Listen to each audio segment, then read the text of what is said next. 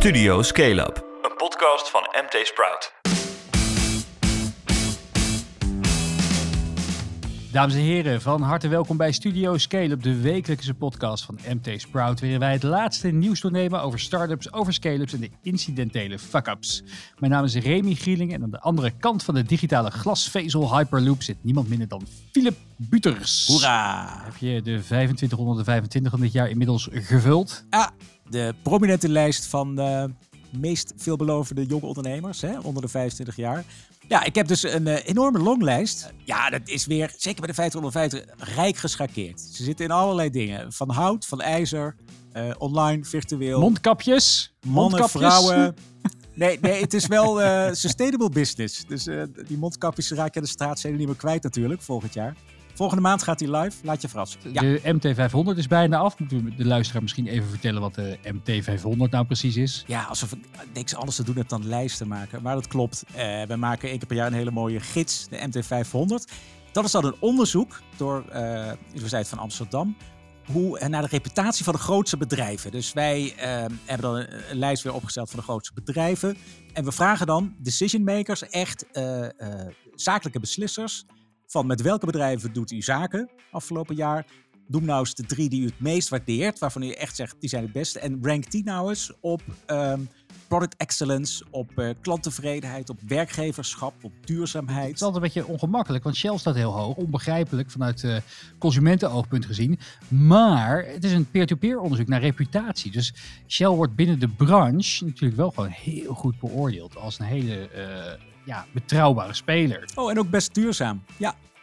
Nee, dat is even, ja, het is geen consumentenonderzoek. Dus dat maakt wel relevant. Dat de polkappen smelten maakt niet zo vooruit. Eventjes het verplichte Business Society nieuws. Mijn favoriete onderdeel. Onder meer Alexander Klupping, die een crowdfundcampagne via Twitter is begonnen en binnen een dag 25.000 piek ophaalde. Wat deed hij? Hij heeft een steuncampagne begonnen voor de bedreigde Vlaamse viroloog Mark van Ranst. Die man zit ondergedoken door allemaal virusgekkies die achter hem aan zitten. En hij wist met een hele briljante quote Willem Engel eventjes te fileren. Wat zei die ook alweer, Flip? Wanneer we ooit geconfronteerd worden met een salsa-pandemie, ga ik met veel plezier luisteren naar wat jij als dansleraar te zeggen hebt. Echter, op dit moment geef ik geen flying fuck op wat jij uitkraamt. En Nederland zou dat best ook niet doen. Maar die twitteraars zijn dus gaan googlen. En er blijkt dus ook gewoon daadwerkelijk een dansplaag te zijn geweest. De bekende dansplaag van 1518. Ik heb het niet gehad bij mijn geschiedenislessen op de middelbare school. Maar dat was dus een pandemie of een plaag waarbij een groep mensen werd getroffen door choreomanie. Het bestaat als een term waarbij mensen de onuitputtelijke drang hebben om te gaan dansen. In de Elzas was dat toen. Ben ik tegen gevaccineerd. Ja, ben ik tegen ingeënt. En in juli van 1518. En deze groep mensen dansten toen dagenlang zonder te rusten. En ongeveer een maand overleden sommige mensen aan hartaanval, beroerte of uitputting. Dus een salsa-pandemie, het kan gewoon gebeuren. Hadden ze maar naar Willem Engel geluisterd. Die weet al wat er tegen te doen is. En Elon Musk die heeft de bitcoin weer een beetje een rollercoaster ingestuurd. Ja, dat is een beetje soap. Maar ook deze week is er natuurlijk allemaal bericht dat Musk laat. Dat hebben we vorige week ook gezegd. Hij laat bitcoin vallen. Hij is volop in de Dogecoin. Deze week was dan echt zwarte woensdag. Black Wednesday. Volgens mij ook niet de eerste voor bitcoin en andere cryptovaluta. Maar hij stortte in tot onder de $32,000. Hij is inmiddels weer terug bij 40.000. Het leukste is natuurlijk de tweets van Elon. Die tweeten nu een diamantje en handjes. Dat betekent diamond hands. Houd vast. Hold on for dear life. Hij houdt ze gewoon keihard vast. Komt goed. Nou, minder leuk nieuws van zijn collega-miljardair Bill Gates. Weer negatief in het nieuws geweest. Hè? Hij maakte avances al heel lang naar vrouwelijke medewerkers van Microsoft. Ja, dat is jammer, hè? En dat komt dan niet in boulevardbladen, maar het is steeds New York Times en Wall Street Journal. Gewoon twee hele, de een wat conservatiever dan de ander, maar gewoon de Olympus van de Anglo-Saxische pers, stuk voor stuk. Maar die komen met deze onthullingen. En het is toch relevant, want het is wel eens niet eens, maar nu beweert Wall Street Journal dat hij zich teruggetrokken heeft uit de board, Bill Gates, begin vorig jaar maart geloof ik, omdat er dus toch één van die vrouwen klachten waren. Ja. Hij zou het wel. Ik ga het niet goed praten, maar hij zou het wel heel. Nou, in vergelijking met anderen het betrekkelijk hoffelijk hebben aangepakt, hè? Nou, nerdy. Nerdy, je mag het gewoon niet doen, maar hij deed dan voorstellen. Maar er was echt een mailtje naar een collega van... eigenlijk moeten we vanavond uit eten.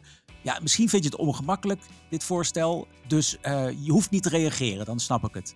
En die mevrouw reageerde niet. En daar was het mee afgedaan. En ook op een borrel is het ook een keer gebeurd. Toen zei hij van, goh, wil je niet uit eten met me? En als zo'n vrouw zei van, hey, ik zie daar even iemand met wie ik even moet bijpraten. Dan was het ook goed. Dus het was niet dat die mensen echt onder druk zetten. Maar vanuit die gezagsverhouding moet je echt je kruid droog houden. Gewoon doe het niet, Bill. Ja, ik ben verbaasd. Ik heb die man nog nooit in een seksuele context kunnen voorstellen überhaupt. Ik dacht, die man is meer aseksueel dan Mark Rutte. Maar kennelijk niet. Kennelijk zit er toch passie achter die... Achter die brillenglazen van... Nou ja, een ongelukkig huwelijk doet genoeg. Vraag het over een jaar of 5, over een jaar of 10 nog eens, Flip. Ja, tot slot, Picnic. Die komt met het nieuws, wisten we eigenlijk al een beetje... dat ze in Frankrijk van start gaan. Ja. Dat is echt... Nou ja, het Amersfoort van Frankrijk... dat blijkt Valenciennes te zijn en Lille... helemaal in het noorden. Ik denk dat dat handig op en neer rijden is. Ja, niet voor die elektrische karretjes. Daar heeft er nu volgens mij 20, 30 van rijden daar in de omgeving. Ja. Maar het heeft de karakteristieken van Amersfoort, zegt Michiel Muller zelf. In een persbericht hoor, we hebben het niet zelf gesproken. Dus dan gaat hij weer rustig beginnen. En dan mogen mensen zich opgeven. En gefaseerd worden ze toegelaten. Ik weet niet of dat net zo knokken wordt als hier in Amsterdam bijvoorbeeld. Waar je dan echt... Ja, oké, disclaimer. Ik heb Michiel Muller zelf geappt van ja, ik moet toch je product kunnen testen. Dus wil je me alsjeblieft toegang geven tot die app? Want ik was nummer 14.000. Wauw, toen kon ik ineens al mijn vrienden gek maken van ja, sorry, connecties. De enige keer dat ik corrupt ben geweest als journalist. Maar ik heb er veel inzicht aan overgehouden. Nepotisme in de journalistiek. Ja, maar het leuke Frankrijk is, ze hebben dus in stealth mode, hebben ze even gedraaid. En raad eens hoe Picnic toen heette. Picnic? No. Tok. Kip-ei verhaal. Ja, het begint ergens het verhaal. Ja, bij een ei. Tok. Dus een ei gelegd. Wat hebben we voor de luisteraars echt in petto naast deze roddel en achterklap? Ja, kakelvers. Redje Pakketje. Vandaag bekend. Ja, gisteren bekend, hè? Donderdag. We nemen de donderdagavond op. Nee, Redje Pakketje, Sam Roon, die laat zijn bedrijf overnemen door Zweden. Door een Zweeds bedrijf. Dan, ook heel nieuw, is Dwarfs. Dat is een start-up die gaat echt massaal Bol en Amazon webshops opkopen. Dus het zijn Nederlanders, die beginnen bij Bol.com. En die gaan, met die overnames, moeten er tientallen worden, gaan ze echt een flink e-commerce bedrijf maken. En de groei van die kleinere webshops, ja, aanjagen, zeggen ze zelf. Maar ja, daarover straks meer. Daarom. Dan hebben we Lightyear, maker van de zonneauto. Die krijgt nu geld en erkenning van een hele eerbiedwaardige partij. De familie Fentener van Vlissingen, SHV, stapt in voor 20 miljoen.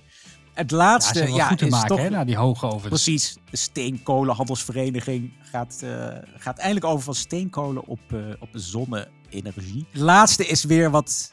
sappiger. Dat is weer echt een onderwerpje voor jou. Bob Ulte. Ik ken hem nog van Sabon. En de man van Sabon die heeft een nieuw plan. Die belooft Afrika te redden met elektrische brommertjes. En hij belooft nu al dat het een unicorn oplevert. En of je maar even wil storten in... Bobcoin.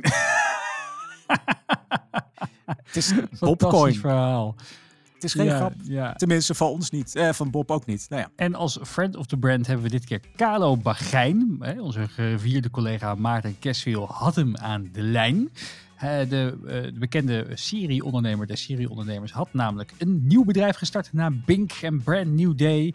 En hij geeft in de podcast een spoedcursusje in het groeien van bedrijven. Ja, hoop nieuws. Jeetje, kom op. We gaan beginnen.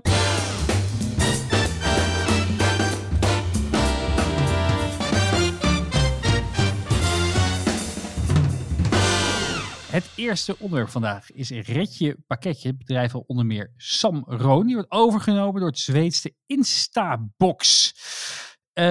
Redje Pakketje, je kent het misschien wel van de busjes hè, die door de straat doorzoeven, Flip. Elektrische busjes, tenminste daar investeert hij in. Maar zijn specialisme is echt dezelfde dag bezorgen, same day delivery. Heeft hij een mooi bedrijf opgebouwd sinds 2016. Hij heeft 700 man werken. Hij heeft vorig jaar, natuurlijk mede dankzij corona, heeft hij een echt enorme groei doorgemaakt. Omzet 12 miljoen. Maar Wij dachten, dat gaat best lekker in Nederland. Maar hij heeft toch is hij ingegaan op de avances van het Zweedse Instabox. Ja, je hebt hem gesproken, Flip. Het is inderdaad opvallend als je zo lekker groeiend doormaken bent, dat je dan toch jezelf laat verkopen. Ze kopen ook nog een soort van de aandeeltjes ook weer een beetje terug in het moederconcern. Maar hij zegt dus, tegen jou tenminste, las ik in jouw stuk op MT Sprout, dat ze 100 miljoen nodig dachten te hebben. In Nederland zijn dat bedragen, ja, die zijn toch zeldzaam, hoewel het de laatste tijd wel goed gaat. Maar Sam die vertelde mij, als ik dit in Nederland goed heb neergezet, dan moet je op termijn doorgroeien in Europa. En dan voor zo'n scale-up heb je echt dat soort orde voor grote bedragen nodig van 100 miljoen. En die kan ik in Nederland niet krijgen. Nou was hij zelf niet echt op zoek. Hij zegt, ik werd benaderd door die Zweden. De CEO daar is Alexis Priftis. Alexis die heeft mij benaderd, die wilde samenwerken. Want die Zweden van Instabox, die zijn vooral in pakketkluizen. Die hebben die lokkers staan, van die automatische lokkers, waar dan als bezorger dump je daar je pakketjes. En de consument kan daar zijn pakketje uithalen met een of andere code of zo. Nou, dat loopt supergoed in Scandinavië, 3 landen daar. Maar zij zagen in Nederland de combinatie heel goed zitten van hun lokkertjes met het netwerk dat Roon al heeft opgebouwd. En het klikte zo goed, zegt hij. De cultuur, de filosofie van ons bedrijf, de manier waarop we werken, zonder ego's. Nou ja, in ieder geval, dat was een overtuigd verhaal. Daar rolde dus vanzelf uit van, hey, zullen we dan niet echt samen gaan? Nou, dat lukt wel met Instabox. Want zij hebben namelijk wel in maart of februari nog 75 miljoen opgehaald. Juist op de groei in Europa. Juist ook deels via dit soort overnames. Dus dat was op een gegeven moment, na een paar keer heen en weer vliegen, was het een kan en kruiken. Dus Zweedse lokkertjes, ze gaan er ook de komende 2 jaar wel eens op 2.000-3.000 neerzetten in Nederland. Nederland had nog niet zoveel lokkers, ook concurrenten zijn er nog heel voorzichtig mee. Die lokkers en Sam Roon gaat dan verder zijn netwerk uitbouwen met inderdaad zijn elektrische busjes, de bezorgers die in dienst zijn. Ja, het is allemaal heel duurzaam en ja, ook een beetje een mensvriendelijk bedrijf is het, dat Redje Pakketje. Nou zeg, dat hadden we toen in de coronacrisis begon op een gegeven moment dat initiatief Redje Boeketje. Toen waren er heel veel bloemen over. En toen gingen ze bloemen rondbrengen bij eenzame ouderen. En ja, opvallend van het bedrijf is natuurlijk dat ze helemaal geen VC-funding hebben gehad. Ze hebben wel een klein leningetje genomen om die busjes te kunnen financieren. Ja, dat is een behoorlijke leasecontract was dat inderdaad, van 12,5 miljoen. Maar dat is ook kapitaalsintensief. Nee, ik had ook gedacht, de VC's...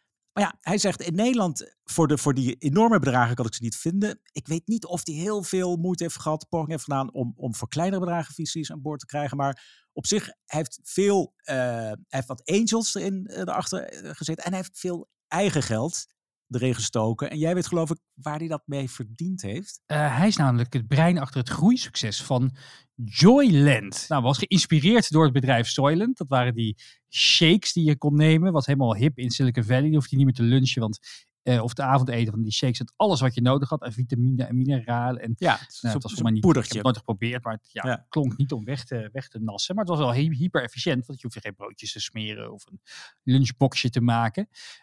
En ja, dat bedrijf heette Soylent. Toen kwam Joey van Koningsbrugge. Die dacht, dat kan ik ook. Dan noemen we het Joyland.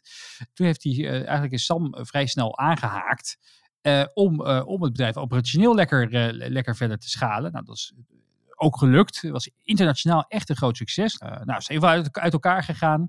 En Sam heeft inderdaad zijn geld, wat hij daarmee verdient, inmiddels gestopt in... had toen gestopt in Redje Pakketje. En Joyland bestaat niet meer, want Soylent was toch niet zo blij met die vergelijking. Ja, dat kan ik me voorstellen. Het gaat nu verder onder de naam Jimmy Joy. Dan gaan we door naar het tweede onderwerp. Dwarfs. Ik kende het niet, Flip. Maar het heeft 7,5 miljoen opgehaald om webshops over te nemen. Die via Bol.com en Amazon succes boeken. Oprichters... Damien Beenakker, Bas Urlings en Michiel van der Meer mikken op verkopers die een paar miljoen omzet boeken via marktplaatsen.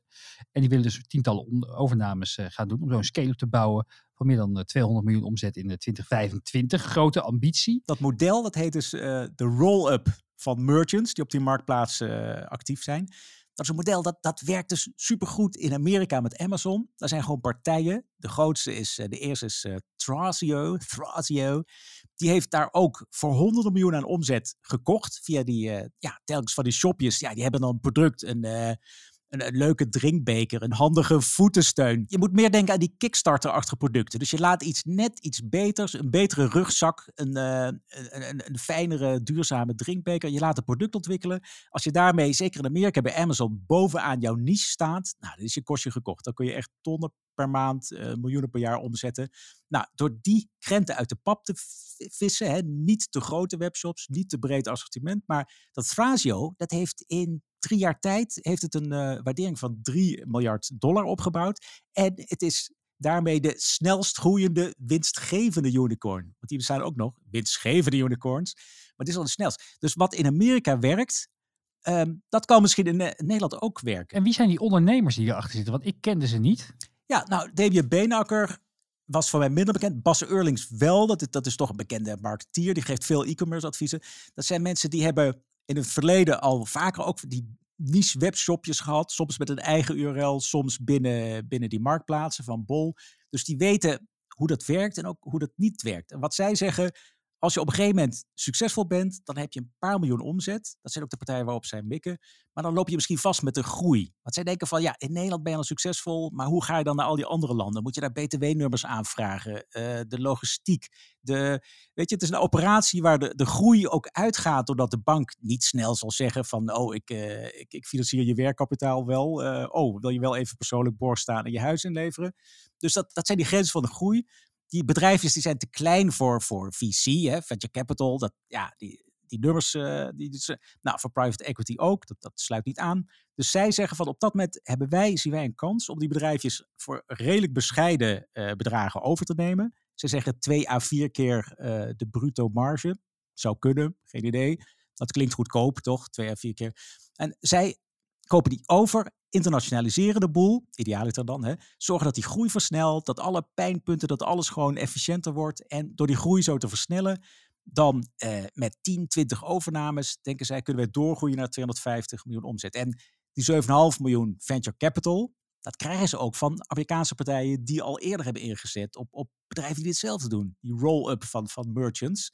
En de overnames... Ja, maar de overnames doen ze met venture debt. Dus dat doen ze met vreemd vermogen. Dus ze krijgen aan één kant venture capital, gewoon eigen vermogen, aandelen.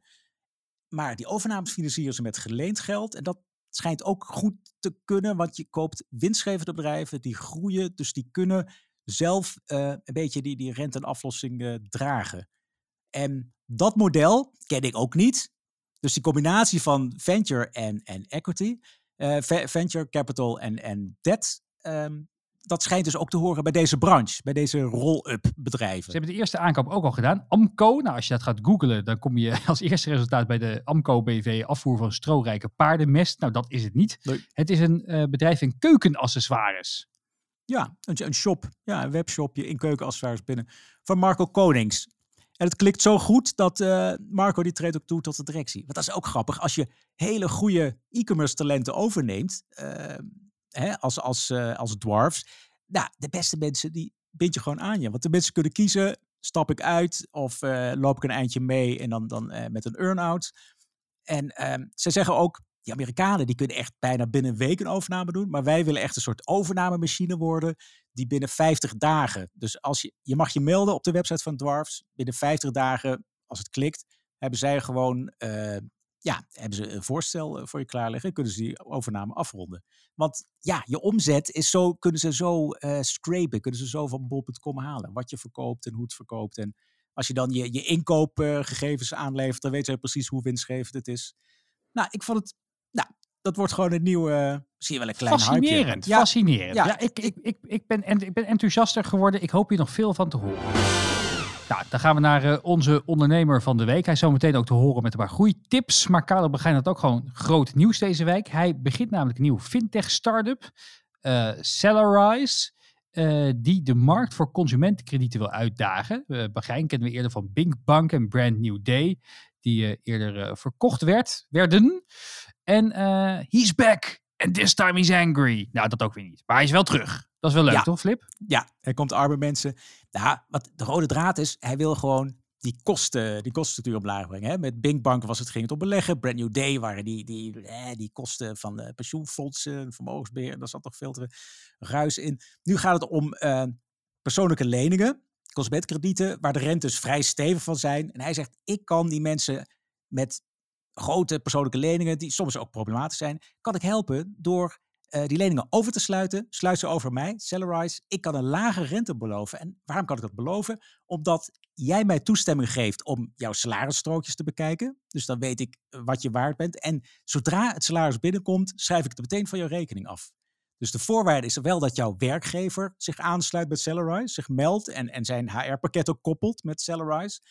Dan kan volledig AVG-proof. Het is de werkgever kan niet meekijken, weet niet wat je doet, maar Karel Bagijn weet dus wat je waard bent en kan daardoor zijn risico's beperken, waardoor hij een iets scherper rente kan bieden. Dat lijkt een beetje op Invoice Finance of Florijn. Dat factoring, dat is ook een nieuwe fintech-golfje van mensen die gewoon sneller kunnen analyseren, beter de risico's kunnen uitrekenen en daardoor beloven dat ze lagere rentes rekenen.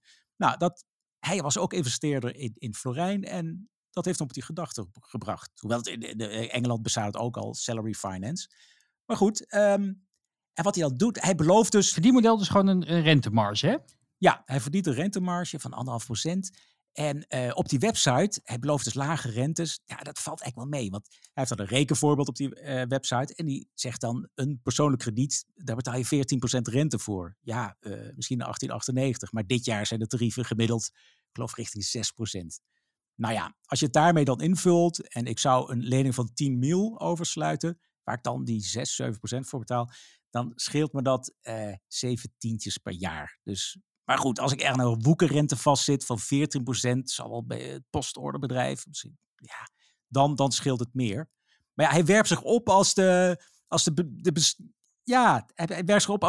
redder van mensen in problematische schulden. Dat zijn er nogal wat te zijn. En hij zegt ook, werkgevers, sluit je aan, want financiële, fitte werknemers, dat zijn gelukkige en ontspannen werknemers. En natuurlijk vooral productieve werknemers. Ja, Maarten Kesvil die sprak hem over het nieuwe bedrijf. En die vroeg hem dus ook gelijk even naar wat groeitips voor de podcast. Okay. Ik ben ervan overtuigd dat het belangrijkste bij ondernemen is, en dan moet ik maar even een zin van een hele bekende ondernemer lenen, just do it. Heel veel mensen lopen rond met ideeën. Heel weinigen voeren het uit. En op het moment dat je er niks mee doet, weet je zeker ook dat het niks gaat worden.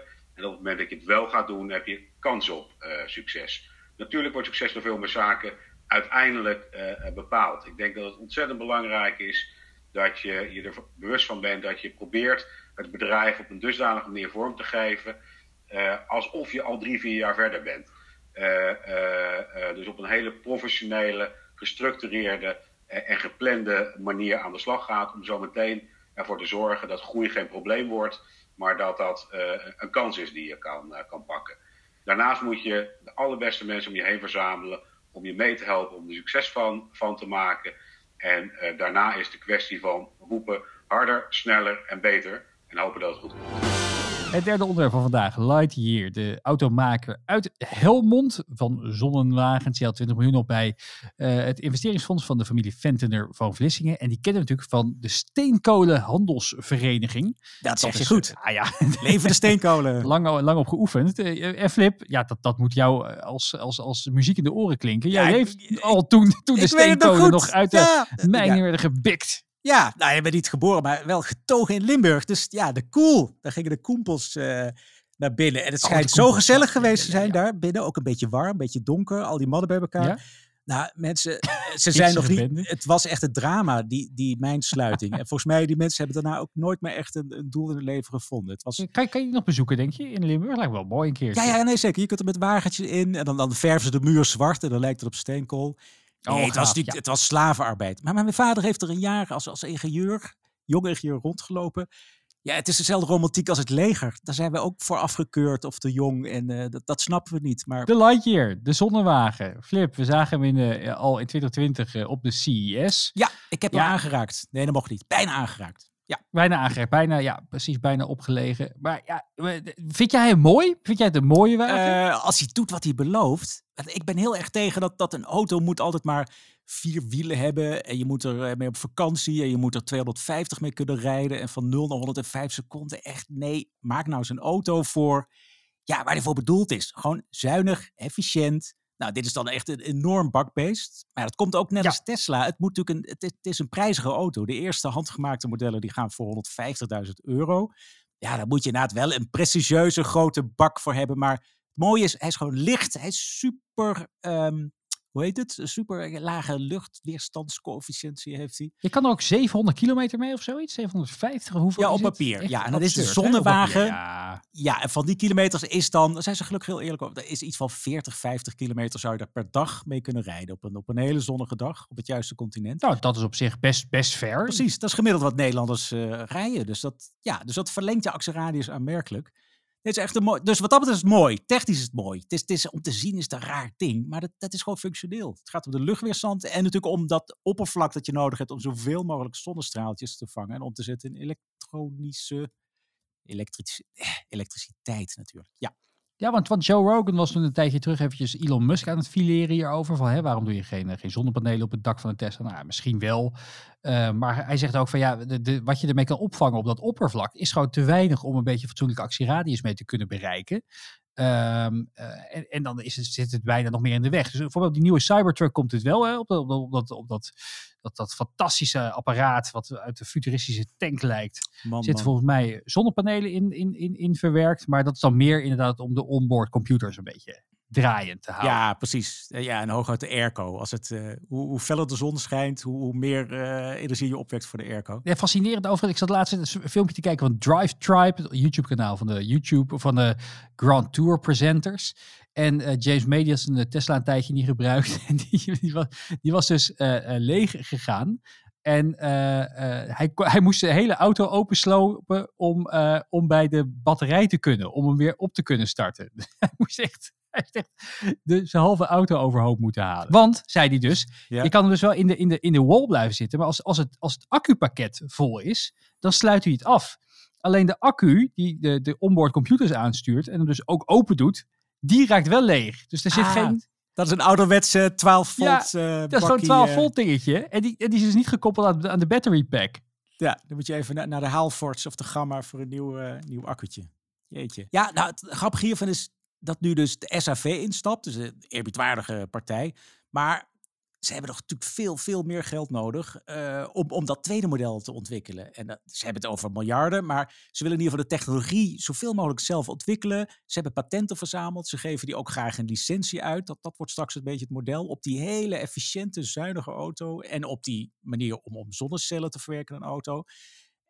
Maar uiteindelijk willen ze nog dit jaar volgens mij een besluit nemen over een IPO, over een beursgang. En inderdaad, dat zou kunnen via een SPAC. Ja, natuurlijk via een SPAC. Alles wat met EV's te maken heeft, met elektrische auto's, met duurzame energie, gaat via een SPAC. Dat wordt opgeslorpt door die SPACs. En hebben ze niet iets gezegd? Want Tesla, daar zit de grote waarde zit hem dus nu in die certificaten die ze doorverkopen. Een beetje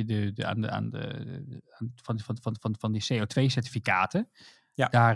Dat is nu een heel groot verdienmodel van Tesla. Is dat ook niet iets voor Lightyear? Of hebben ze daar nog iets over gezegd? Nee, niet. Want volgens mij, daar moet je volumes voor draaien. En zij willen niet zelf een autofabrikant worden. Ze zeggen, we willen wel die technologie ontwikkelen. Misschien gaan ze kleine series bouwen. Maar het gaat ons vooral om die licentie. Om dus door anderen onze technologie te laten verpakken als auto's. Of misschien ook in modellen die zij zelf ontwikkelen. En bovendien, dat model van Tesla is natuurlijk eindig. Want zodra Volkswagen de helft van zijn auto's elektrisch rijden, hoeven ze niet meer met Tesla deals te sluiten, toch? Dat geldt uiteindelijk voor alle gevestigde automotorfabrikanten. Die hebben Tesla straks niet meer nodig als hun eigen vloot elektrisch is. Dus ja, het is nu even leuk verdienen. Ja. Net als met Bitcoin. Die investeerder van de Big Short is er nu ook, heeft $100 miljoen erin gestoken in short posities op Tesla, omdat hij denkt dat dat businessmodel dat eindig is. Ja, en dit deel. Ja. Daar $500 miljoen mee verdienen met die short posities. Ja, uiteindelijk moeten zij het aan auto's verdienen. Maar goed, we zien graag die eerste auto, die gaat ook nog voor het eind van dit jaar wordt die geleverd aan een klant. De Lightyear. Ja, en uiteindelijk gaan ze dus, kan je dus maar een paar van die dingen kopen, want ze willen geen auto's maken. Dus het zal wel zo zijn dat de enige die hem in Nederland echt gaat rijden Mark Vletter is. De bof komt. Tot slot het laatste onderwerp van vandaag. Bob Ulte. Die heeft iets nieuws bedacht. En Bob Ulte kenden we nog van Sabon. Ooit een hele succesvolle zeepjesketen.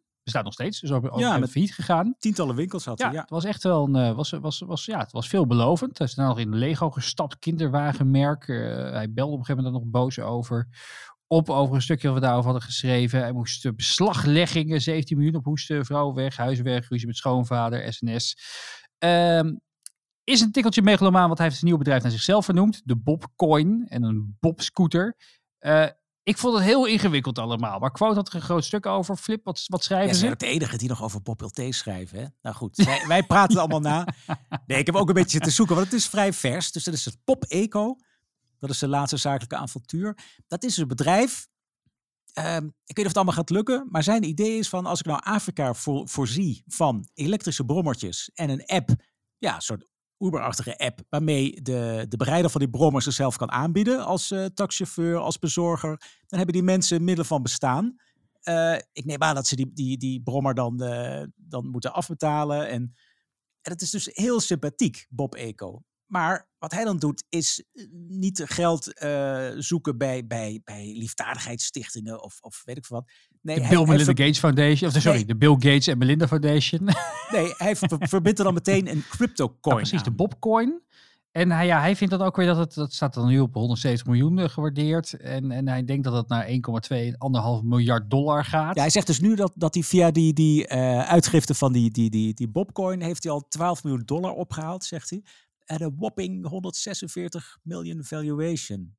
Zonder enige marketing. Dus dat gaat lekker. Dat gaat snel. Die site ziet eruit alsof het is gebouwd door een neefje met een verstandelijke beperking. Maar dat kan de pret niet drukken. Ja, ik vraag het me af. Ik bedoel, die kinderwagen, daar had hij ook, blies hij ook weer mee van de toren. Hij zat op een gegeven moment ook weggestopt in Dubai ergens, waar hij dat met een zakenpartnertje deed. Het merk bestaat nog wel steeds. Ik zat even te googlen. Hij staat nu te koop voor €119 bij het Kruidvat. Echt goed spul, zoals je kan horen. Geen buggenboerders, geen premium. Nee, maar dit klinkt ook weer, weet je wel, een leuk verhaal. We gaan Afrika redden en... Maar het klinkt wel ook weer te mooi om waar te zijn, maar, toch? Ja, het idee is tof. Of hij degene is die tot een succes maakt. En dat lukt volgens mij zeker niet als je, zoals hij doet, nu al roept van... mijn bedrijf kan worden gewaardeerd op 1,2 à 1,5 miljard dollar. Dus dat is ook nog best een kleine bandbreedte. Ja, dan blaast hij toch weer te hoog van de toren. Terwijl het idee is sympathiek inderdaad. Ik bedoel, schone brommertjes met zonne-energie erbij, zonnepanelen erbij. Dus ja, het concept is tof. Maar ik denk dat de metrics en de financiering erachter, daar moet hij nog eens naar kijken. Maar goed, als het hem lukt, dan schaf ik het eerste brommertje aan en dan zet ik het in een container naar Afrika, hoor. Ik vind het echt een goed idee. Ja, mijn voormalige... collega, hoofdredacteur Paul van Riesen van Quote heeft hem ook gesproken. En die hint dat het ook misschien een beetje riekt naar een piramidespel. Want ze schrijven, in diezelfde nieuwsbrief wordt gemeld dat mensen die nieuwe participanten aanreiken een beloning krijgen van 8% van het ingelegde bedrag. Dat doet een beetje aan een piramidespel denken, vraagt een bezorgde bron zich af. En ja, dit lijkt ons ook een uitgelezen moment, ze hebben niet gesproken, om een waarschuwende rode vlag in de lucht te steken. Hè? Een beetje de riet naar multilevel marketing. Ja, precies, want het geld gaat dan niet naar brommetjes, maar naar de mensen die voor jou zijn ingestapt. Ons oordeel, we houden het in de gaten. En nou ja, hij zal weer bellen, want hij belt iedereen die iets over hem schrijft of zegt. Dus Bob, tot snel!